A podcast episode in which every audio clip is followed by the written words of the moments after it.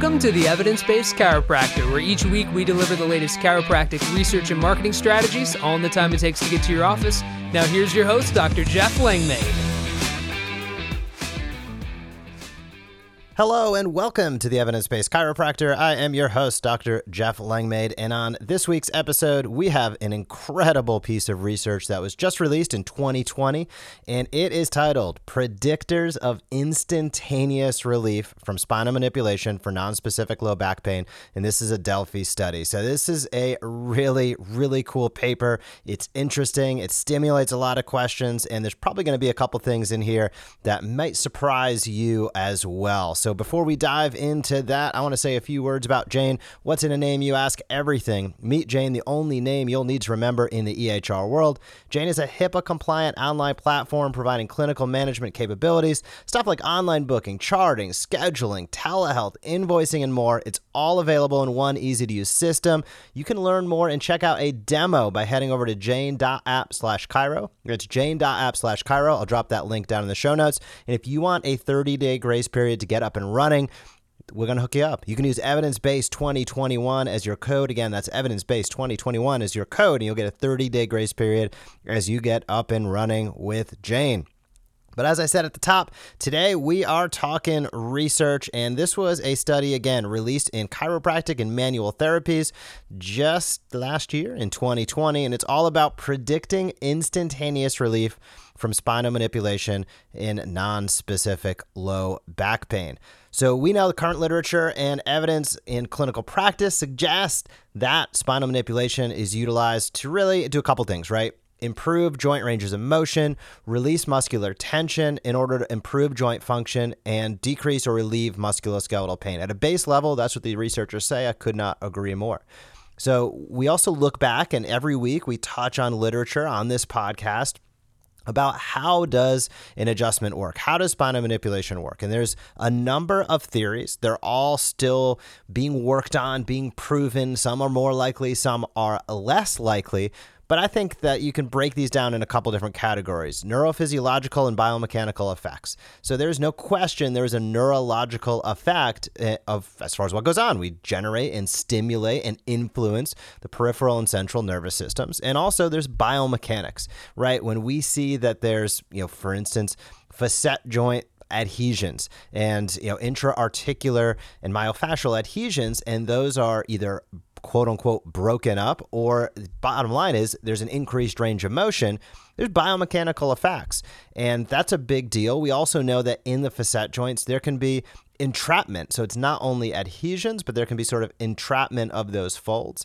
And when you gap that quickly with a high velocity, low amplitude adjustment, there seems to be benefit. People are moving better, the joint functions better, and ultimately higher quality of life and getting back to doing the things that they love to do.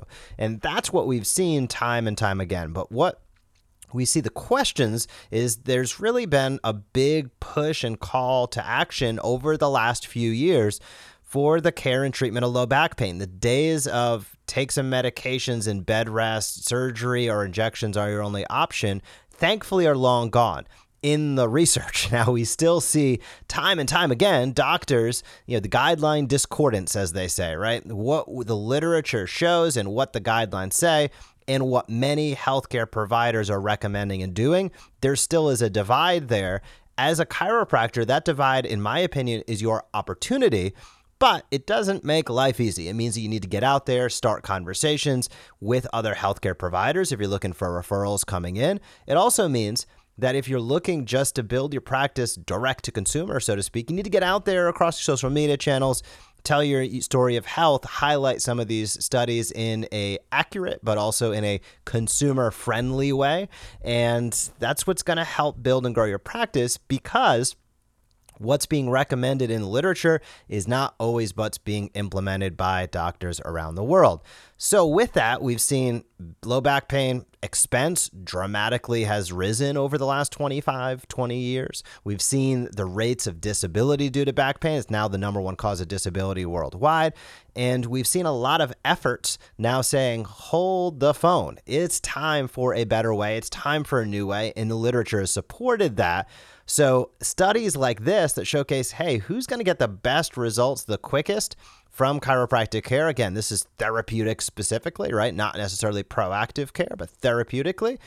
That's an important thing. And the aim of this study was to seek a consensus among a whole bunch of experts and try to identify what are those clinical predictors that could help us outline and identify patients who are most likely to receive instantaneous relief if they have non-specific low back pain with an adjustment. So this this list started experts had basically 54 55 items that they were able to throughout a series of three rounds sort of you know uh, group i guess you could say in terms of hey out of these 55 how would you rank them? And they started to narrow and whittle things down. So the 55 there's a lot right? 55 but things like you know stiffness in the morning of less or great you know less than or greater than 30 minutes age ranges you know sex bmi pain present at all times duration of symptoms fear avoidance beliefs questionnaire scales the first episode of pain pain associated with and then you name almost any motion right? Flexion extension.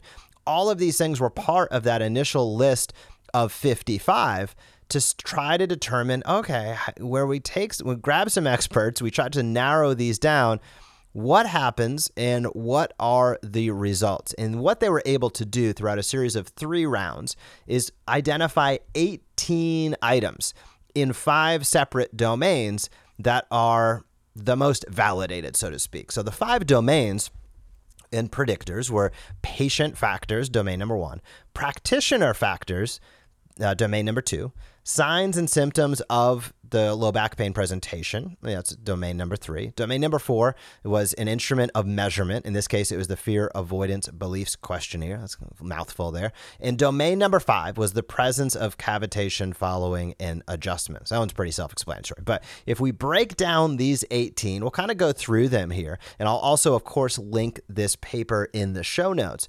But if we look at the patient factors, so these are predictors of instantaneous relief. These were the factors. In the patient factor domain category, we have uh, patient history of a good response from previous manipulation. Patient has a high trust and confidence in the practitioner. Patient is quote unquote susceptible to placebo effect, and patient has a comprehensive understanding of their condition. So those are the those are the five, excuse me, the four patient factors in that domain. And that makes sense, right? In the business world, we say who's the person who's most, most likely to buy something from you in the future? It's somebody who's bought something from you in the past. And the same holds true in care. If, if, if somebody's had a good response to spinal manipulation in the past, hey, that's a good predictor they're going to have a good response in the future. Now, if we look at the second domain, which were practitioner factors, we have four items there as well. Good patient practitioner relationship. Ding, ding, ding. Important, right? Relationships, not transactions, and tying back into in the patient uh, domain, we you know a comprehensive understanding of the condition. So these things tie together. Number two in the practitioner factors was professional opinion of health status, excellent or very good. Number three was practitioner understanding of patient expectations and goals. Very important there, right? Identifying through your OPPQRST and you know, what what's somebody coming in for? Are, what are the life effects of what's going on? What are they unable to do? Is this merely a pain? Is this a functional? What, you know, what's driven them? What do they want to do? What are their goals and expectations? So critical. And it, in this case, it showcases that. And number four is professional opinion of health status good. So overall health status was good. So that's the second domain. There's a laundry list under the signs and symptoms, and I'll just kind of hit them uh, sequentially here. I think they're all very important. Again, these are predictors that somebody's going to have instantaneous relief. Duration of symptoms of less than 16 days. Pain improves with exercise, but not rest. No symptoms in the lower extremities. Patient has an acute condition, less than 14 days, no symptoms distal to the knee, decreased active range of motion, decreased passive range of motion, and close reproduction of symptoms on spinal springing or end range loading.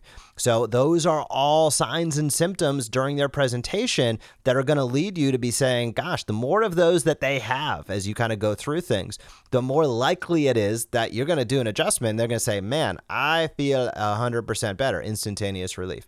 And the final two domains just had one uh, piece underneath each of them. So, an instrument of measurement, which was that fear avo- avoidance beliefs questionnaire uh, scale score less than 19 out of a high of 42. So, if they were less than a 19 of 42, if you're using that scale in your practice, And finally, the presence of cavitation following an adjustment. The production of a clicking sound, cavitation, at the moment of thrust has an impact in the opportunity for somebody to have instantaneous relief. Now, some of that, this paper breaks down very interestingly, is really about expectations and the thought of potential placebo because we know you know an adjustment or a manipulation just because there's a sound it do, you know it doesn't mean that you didn't get what you wanted if there is not a sound right the sound is loosely correlative but not causative to whether the joint was manipulated in a way that is what you'll want.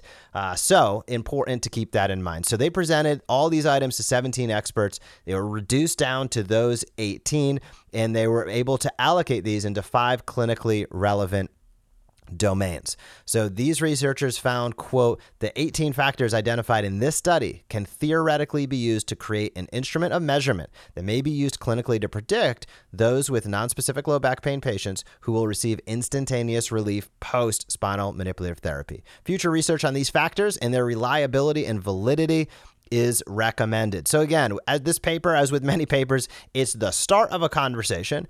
It's not the end of the conversation, but it's a heck of a start. Really being able to narrow in and focus in on okay, what are the things in these five different domains, clinically relevant domains, mind you. Again, they were patient factors, practitioner factors, signs and symptoms of low back pain, instrument of measurement, and the presence of cavitation. In those five things, there's 18 items. Now, they don't really quantify how many, how little, but the bottom line is the more of those you stack up as you start to understand who this patient is, what they're going through, and what their goals and expectations are, and understand also about you. are you good? Are you establishing a great relationship? Would you say this person is relatively healthy? Uh, do you have a great understanding of their expectations or goals? There are some things here that are very, very controllable. You might not be able to control the duration of their symptoms, right? They're going to come in when they come in. But things that you can control 100% are does that patient have trust and high confidence in you?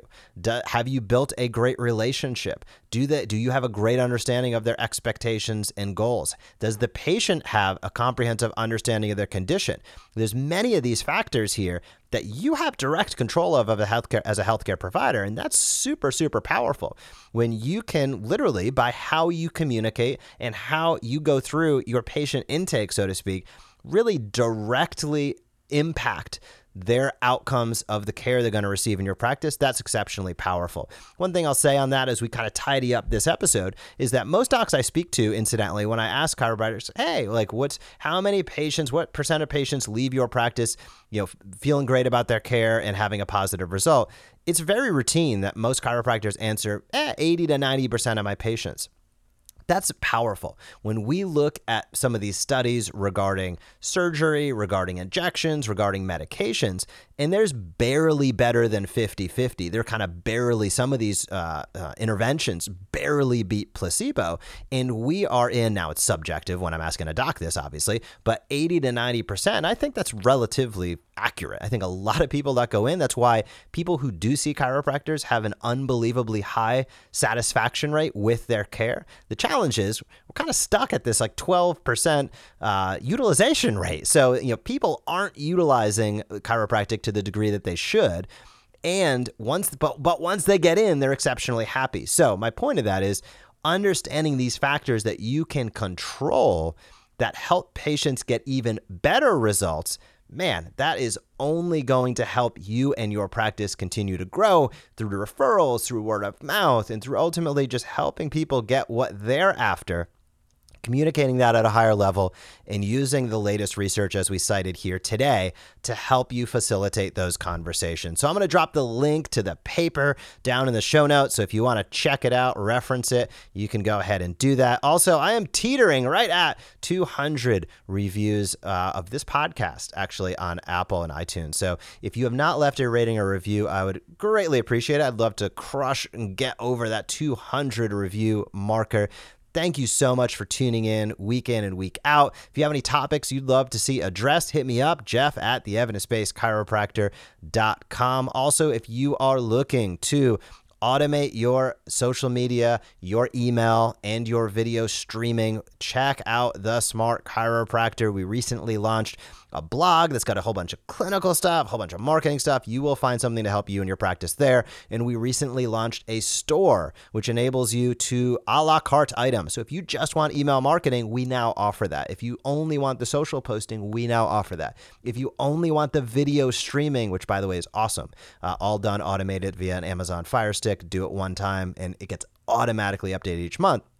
You can grab those things a la carte right now at the store at thesmartchiropractor.com. And finally, if you are looking for coverage in your practice, if you are out with an injury right now, if you are taking a weekend for vacation or continuing education, there's no reason to shut down your practice. You can head over to chiroofficecoverage.com and we can help you out. Chiro Office Coverage last year, it's a company I founded years ago. We've helped docs all throughout the United States. Uh, if you are talent, if you're a doc out there listening and saying, man, I would love to provide coverage in a practice, hit us up. We're always looking for great docs throughout the United States. Or if you are looking to take a step out of practice, don't shut your doors. Stay profitable. Keep things moving. Keep your patients under that care uh, by utilizing us, chiroofficecoverage.com. So check that out. Have a fantastic week in practice, and I will talk to you soon. Thank you for joining us on this episode of the Evidence Based Chiropractor. If you want to grow your practice, come back for next week's episode. If you want to grow faster, visit the evidencebasedchiropractor.com and join our MD marketing membership today.